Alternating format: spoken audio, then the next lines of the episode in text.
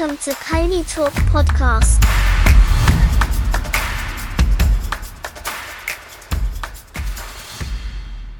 Hello, everybody. How are you doing? You're listening to Colney Talk Podcast, a bite sized show. I'm your host, Alex. First time guests, welcome. And to my returning listeners, glad to have you as well. On the show, I pick out my top three Arsenal performers in the game and the other guy below par. First game of 2023 Arsenal versus Newcastle at Emirates. One of the most nervous game, I'll tell you. It's number one at the top versus number three in the table. This was a game of defenses, very tight, small windows, quick close downs. I mean, just I, I'm I'm pretty sure everyone had nerves, just like I did.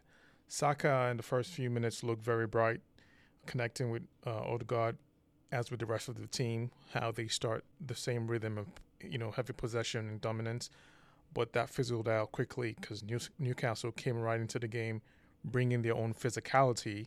For me, a lot was riding on Partey because that middle Newcastle looked really fierce. They just were ready to pounce on any mistakes or broken passes. And the way we were, it just felt like Partey was caught in between three of their uh, front attack and the way they were just wanted to push things out. But I'm glad he just really showed his display of excellence and how he was very pressure resistant. No easy breakdown, and it looked like they were trying to get Arsenal in a very heavy pedestrian mode. It looked like looked that way in some some cases. That first half just was just a tough match. We weren't really at, at our best. Newcastle did settle in a 4 5 1 defensive shape for Arsenal's attack. We swung between wings on the left and right for Saka and Martinelli, and it was all tight. I mean, add to that, you know, the, the ref was just brandish, brandishing yellow cards for both teams. It was just so horrible. In fact, it added to the nerves a lot more tension on the field just the fear of red cards for any of the players or suspension, seeing how they may have will meet their limits in the first half. I mean, it, it just there was just so much going on. Yes, it was drama, but not the type of drama you would expect. Hey, we can't really dictate how things go, but um, yeah, the, just the nerve, those nerves was just a lot, and you know, looking at the the fear of Saka or Saliba getting booked. Thank God that didn't happen. So now we know we have a whole team for one of the major te- games coming up pretty soon. Given how defensive this game went, plus the physicality, Arsenal didn't, didn't have it their way at all. Just we were out of rhythm, out of sync. Things weren't really flowing as we wanted to. We did impose ourselves in most part of the game, but it didn't reflect it because we only had one shot in goal in the first half. That's not good at all.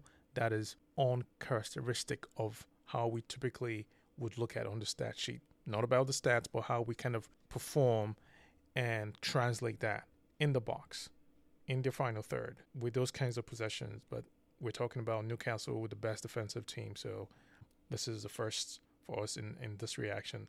The ref, he just decided to put himself as a topic in this game.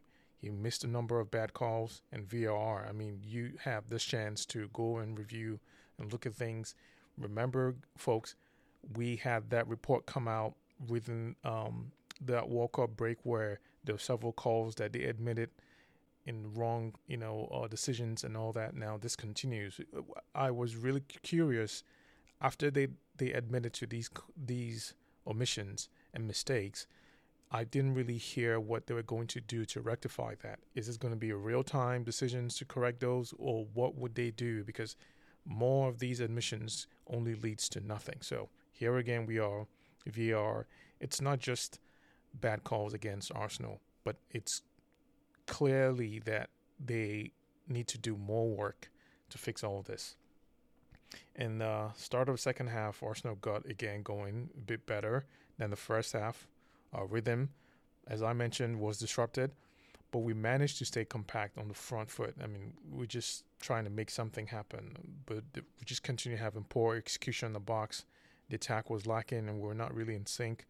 I was thinking Vieira would come on, but to replace who? Saka? I mean, Saka wasn't that bad, but this is one of those where you're not you're not really sure how things went. I'm okay with the decision that you know Arteta went with just minimizing you know um, substitutions, but it speaks to a much bigger problem that we'll get down to much later. That would have, because it's really clear that maybe some of these substitutions or if those changes happened, it would have hurt us, which I believe, you know, as I mentioned, speaking to a bigger issue of our depth, now the window's open. We know who we're, we're looking for, but I know there's more. I don't need to remind anyone that we also need a real good backup for Partey because when he's not on the on the field, when he's not in the middle of that uh, midfield for us, we just know that it's not. It doesn't look like how we look or how we have looked so far this season. Just knowing that we need that backup for Partey, it's priority. We have so much of these open open spots that needs to be filled. Quality players at that. So again, we'll be hopeful that something comes out this window, as tight as it may be. We just keep our fingers crossed.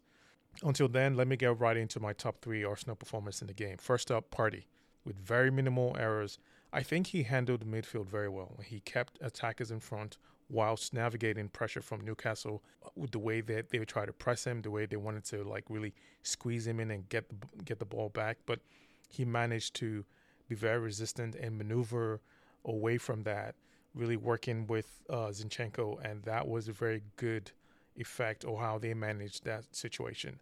At no point did Partey look or feel to be overrun. Again, just the quality that he possesses. And I think this also had in part to the fluid change of our formations where you would see Zinchenko, you know, pull into the midfield and get the ball right there and have some sort of rotation between himself, Partey, and Xhaka. And um, it was just, I think he put up he put up a really fine game. And, and to me, he he he really helped manage most of the kinds of situations that we were facing with Newcastle and how their the structures were because they stood real firm. They were just really tight to break down, you know, like two layer blocks, low blocks of how they were going to, you know, stay to receive the ball or defend. My second player, Big Gabby, he played really tight. I mean, he fed very good passes to the attack.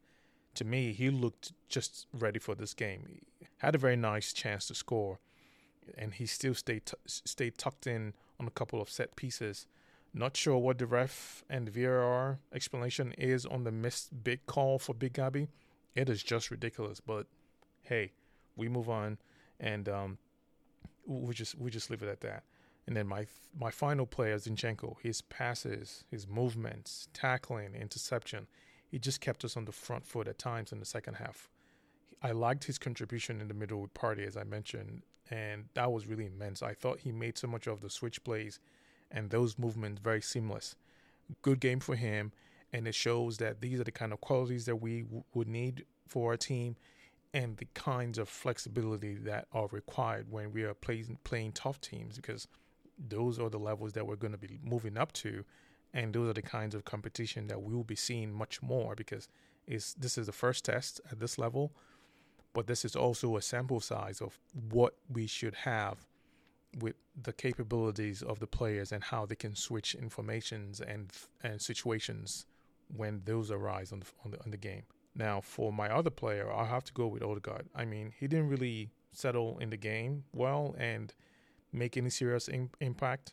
No spark, a bit of panic shots and passes that looked really out of sync to me. I mean, granted, this was against the most defensive team, but this was where he could have shown a little bit more, done some more things that he knows. I know he he possesses. I mean, I expect I expected more from him, and that's just that's just the only reason why I picked him. We didn't win this game, but more importantly, we didn't lose. So that's that. Partey, Big Gabby, and Zinchenko are my top performance. I'll leave it there for now. Uh, until next time, folks, let's just continue to hope for better things for this team.